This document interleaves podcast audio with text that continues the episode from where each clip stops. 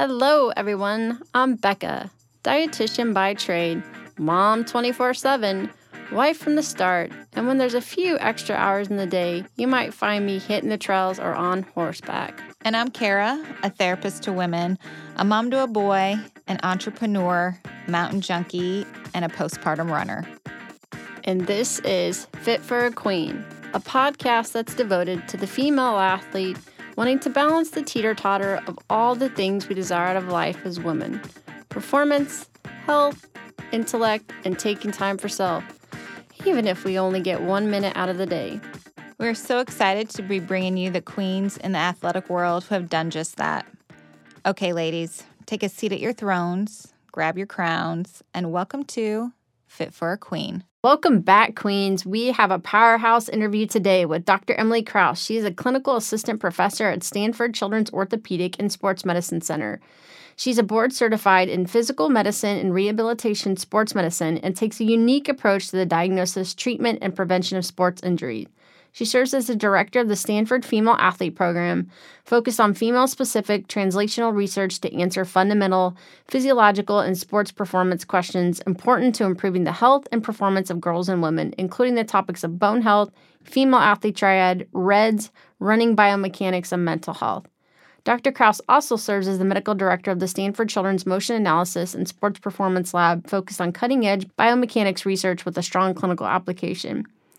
She's involved in multiple Stanford approved research projects, including the Healthy Runner Project, a multi center prospective interventional study focused on bone stress injury prevention in collegiate, middle, and long distance runners. She also has research and clinical interests in youth sports specialization, endurance sports medicine, injury prevention, running biomechanics, and adaptive sports. Dr. Kraus herself proudly grew up as a three sport high school athlete in small town Nebraska and is now an avid runner and cyclist, completing nine marathons, including Boston twice, and California International Marathon in 2019 with a time of two hours and 50 seconds smoking fast. With staying physically active as one of her personal passions, she recognizes how sport participation plays a valuable role in the physical, emotional, professional, and social development of a child and adolescent and is committed to maintaining these ideas for the next generation of youth athletes. Whew, you can see why she is a powerhouse woman. Welcome. Thank you for having me, Rebecca. what an honor. well, I'm just testing your vocal cords and your breathing uh, with that. well, we we couldn't really, miss uh, anything. Uh, flattered by the intro. well, it's well deserved. So tell us what piqued your interest in the female athlete, especially bone development and endurance sports. As you mentioned in my um, in, in, in, the introduction, I grew up um, playing all the sports. I had two older brothers and I was always trying to keep up with them, wanted to do everything that they were doing, from the sports they were doing to lifting weights. In fact, my uh, my middle brother, he like wrote out a strength training program for me in high school, like doing basically the exact stuff that he was doing, but just slightly less weight. And I didn't even think to question whether there was a better way to train, fuel, reduce injuries for girls and women in sport so as I kind of grew in my own career, I started to just gravitate more towards the female athlete as far as female athletes coming to me in clinic and just even talking shop, going on runs with athletes and sharing their frustration as far as just how their injuries were treated and managed in the clinic. And whether that was getting maybe inadequate care from their primary care doctor or even a pediatrician or maybe just not thorough enough care from when they do have injuries. I just started to really get more and more passionate about trying to better understand how injuries differed between males and females. And there is still such a gap in both the research and then that trans research that's being translated into clinical practice.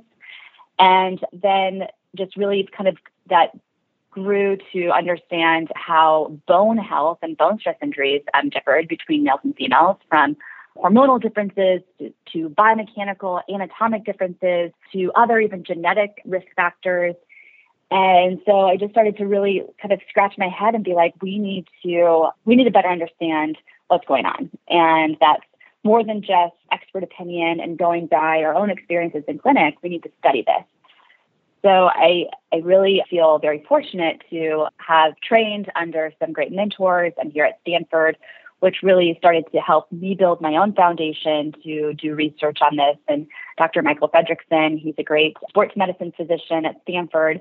And then Dr. Kate Ackerman, mm-hmm. um, an awesome sports medicine physician and with a background in endocrinology as well at Harvard.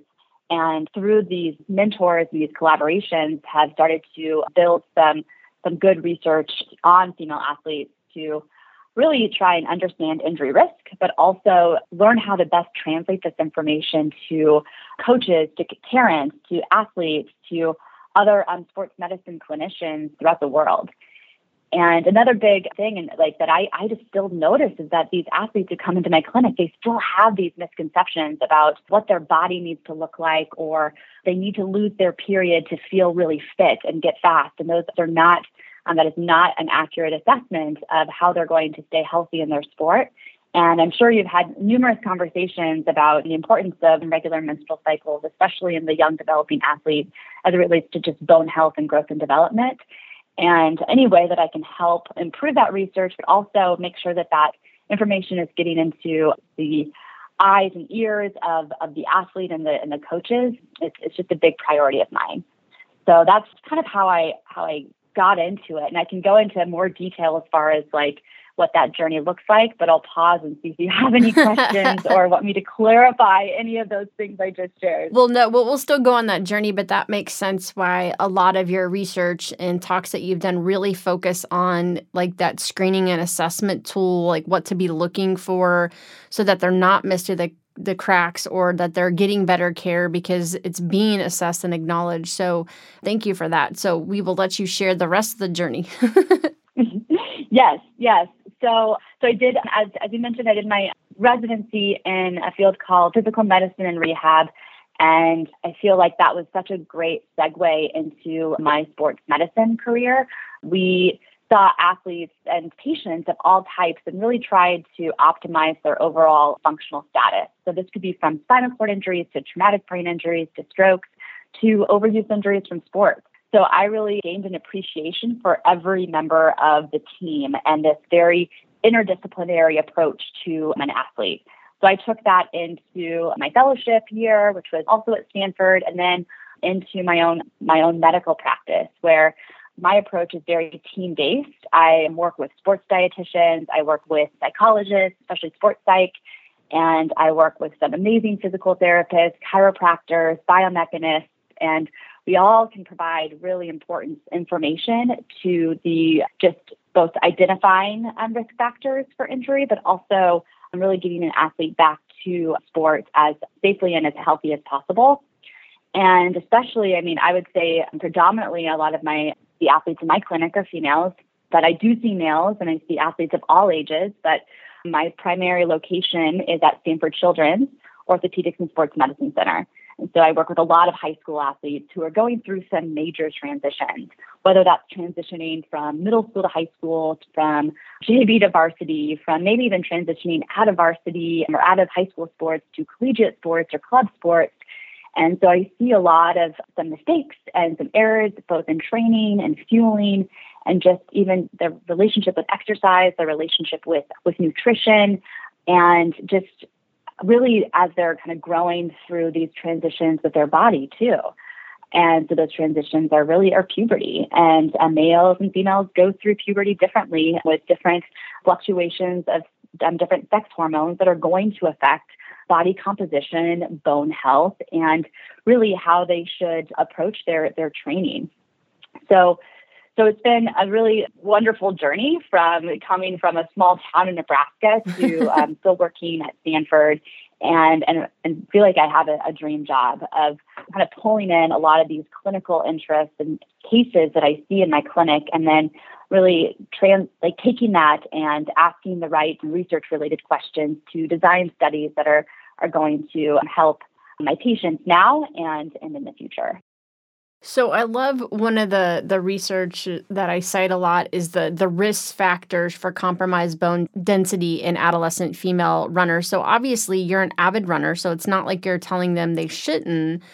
How do you mm-hmm. think they can take those risk factors, be able to be proactive and stay in their sport and be in optimal health? Yeah, great question. Because you know, most of my female runners who come into my clinic, they love running. And the last thing that I want to do is tell them to stop their sport or or run significantly less than than maybe um, their their desired um, training level.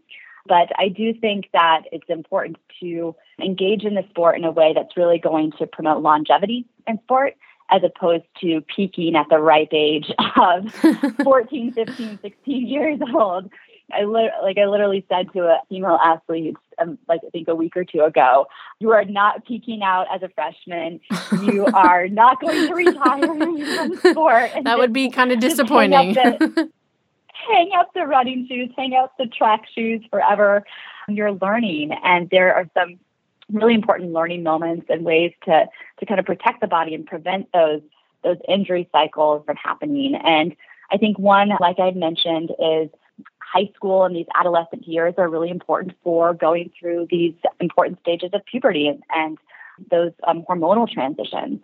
So I, I think getting a period, getting a regular period is really important for a female athlete. And ideally that's before the age of 15. That isn't the case, then an athlete should ideally be first maybe checking with her pediatrician, but ideally I'm checking in with a, a specialist who can, and likely a sports medicine physician, can really kind of go under the hood and see is this related to overtraining, underfueling, or a combination of both? And kind of fall, does this fall into that female athlete triad picture. So something that we're trying to avoid with these risk factors is avoid the triad, which is just to kind of get the, your, uh, the listeners on the same page. I'm sure you've covered it and you could probably reference a podcast or, or two from past, but it's kind of low energy availability, whether that's from a, a full blown eating disorder, it doesn't have to be, it can be from overtraining or underfueling or a combination of both.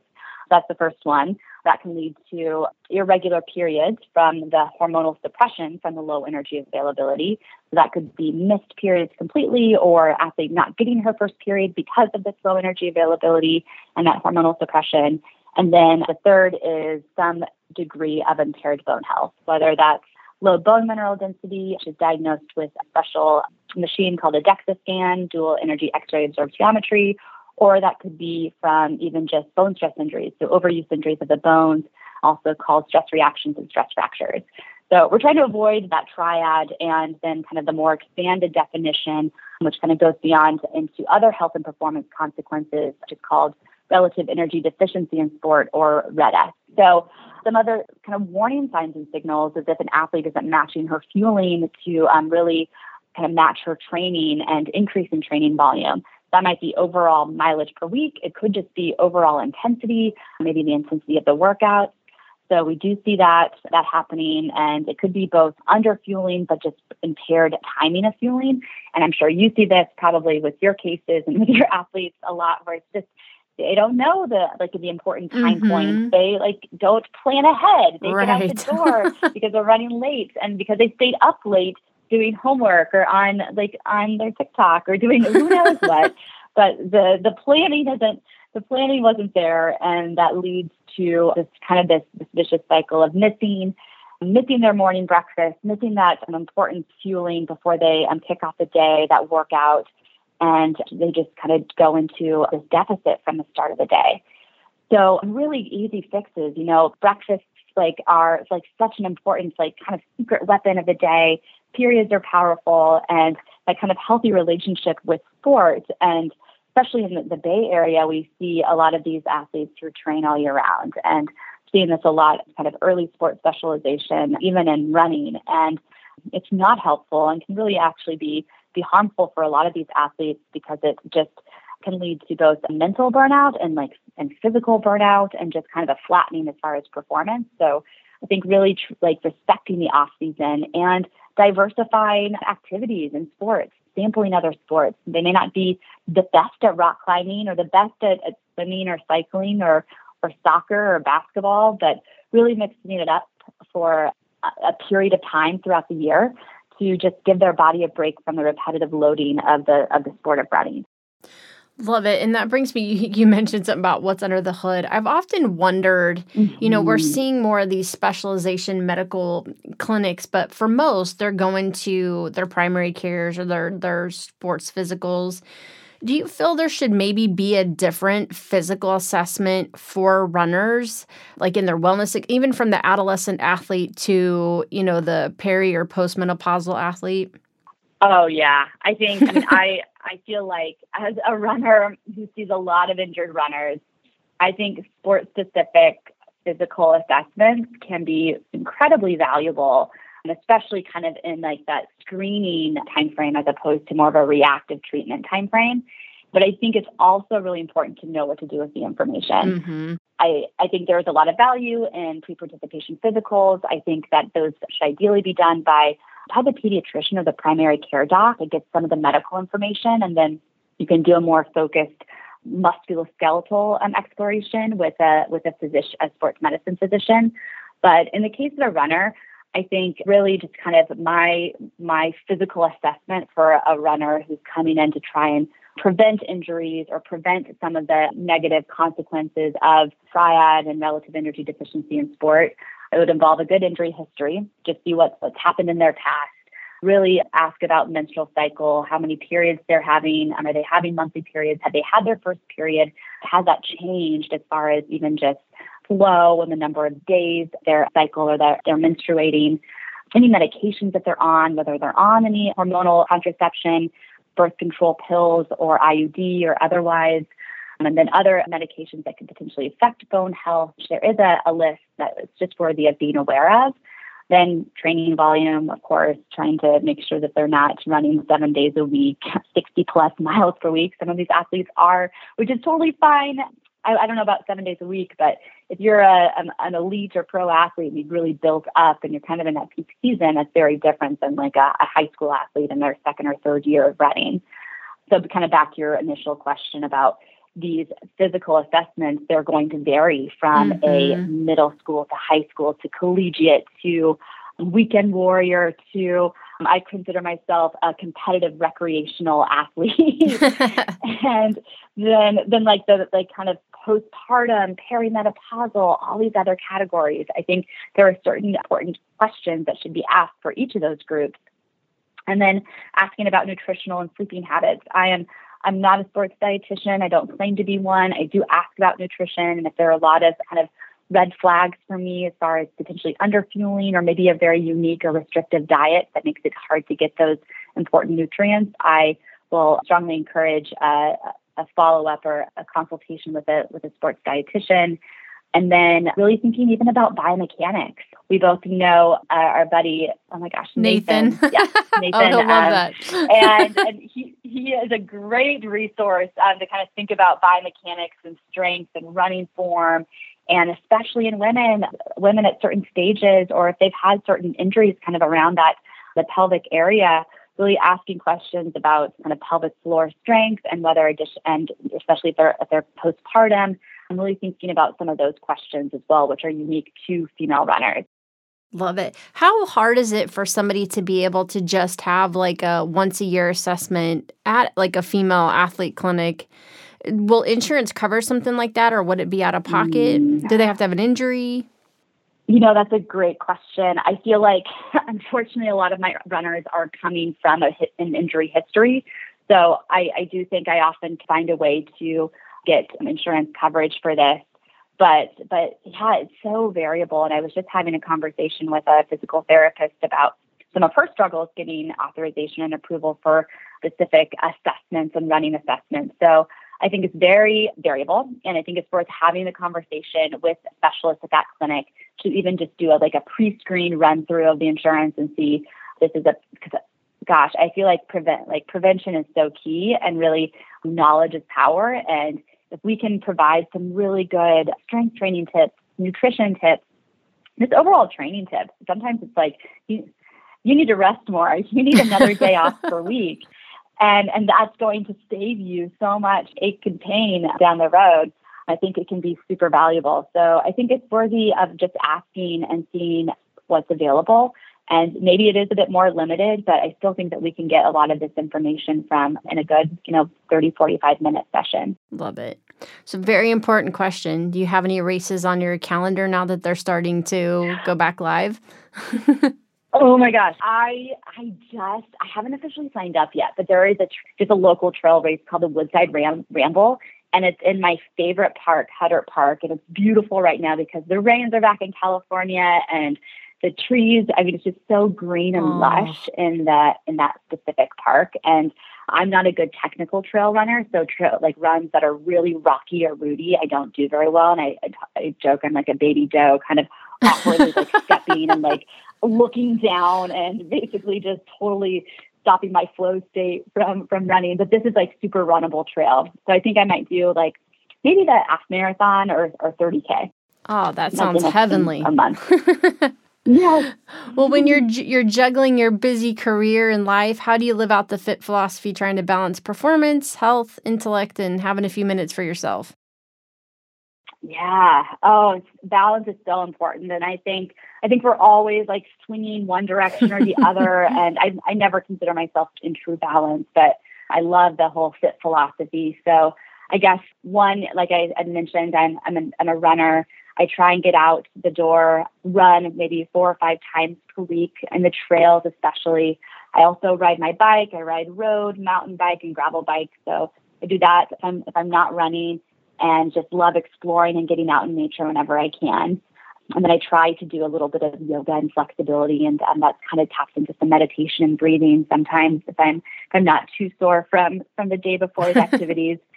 And overall health, I eat a pretty balanced diet. I, I'm, I don't follow any specific diets. I just really try and eat kind of more whole foods, less processed, and cook what I can. But I'll be honest, I, I should should cook more. And there's some great cookbooks out there that I, I just like. I have this like running recipe list that I want to dive into. So that's I guess kind of important, like optimizing just good nutrition and and sleep and then as far as intellect, I am just always hungry to learn, even outside of the sports medicine world, through podcasts and kind of like self growth. I, I, do listen to quite a few podcasts through like Michael Gervais and Rich Roll and, mm-hmm. and like, yeah, I just try to to tap into all of that knowledge about just kind of kind of mind and body kind of growth in both um, life and sports and career. And then time to myself, I, I just really still qual, um, prioritize relationships. So a lot of my runs and bike rides are with others. So that's an opportunity to catch up with a, with a friend or meet a new friend. And I, whatever I can, I'm a, I'm a proud aunt. I've got a lot of nieces and nephews that I need to um, stay in touch with, and I'm going to be seeing them Thanksgiving is next Aww. week, and so I'll be excited to see them, um, or half of them, I guess. They're I'll get to see one of my brothers and his family next week. So that's in a nutshell, I guess, how I'm trying to kind of balance that fit philosophy. Love it. And I love how everything is of priority to you, just even in itself mm-hmm. demonstrating balance. And it's so funny, like, with now this being a little bit more of a normal holiday, like how much we just sometimes our families drive us nuts, but now we're just like, oh, I can't wait to see you and hug you and be around you. So I know yeah, I mean, we, yeah, I, I feel I'm very fortunate to have the support of my family throughout all these stages of, of my life and career. And, you know, I think about that when I think of other athletes, especially since like I'm working mainly with young athletes. So their parents come in and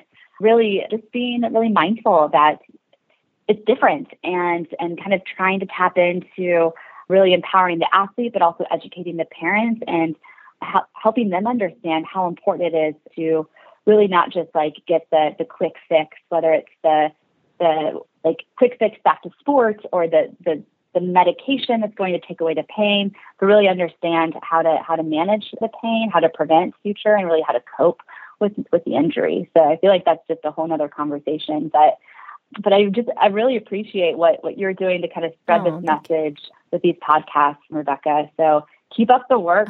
well, thanks. Great work. And we love having awesome guests like you on, and I think you hit the nail on the head. Like do you want to peak at 14 or do you want to have a prosperous full career, you know, into your 80s or 90s? Like I saw there was something the other day, like a 95 year old that that ran the hundred in like a minute and two seconds. I'm like, yeah, that's my goal.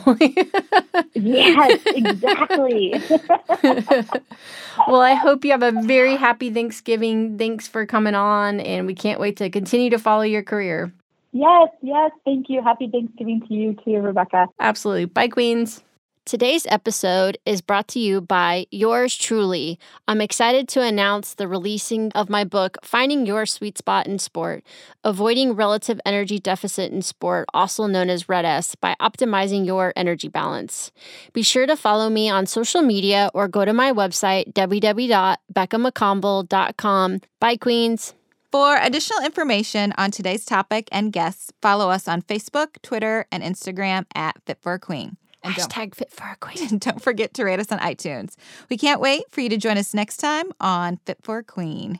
Bye, Queens.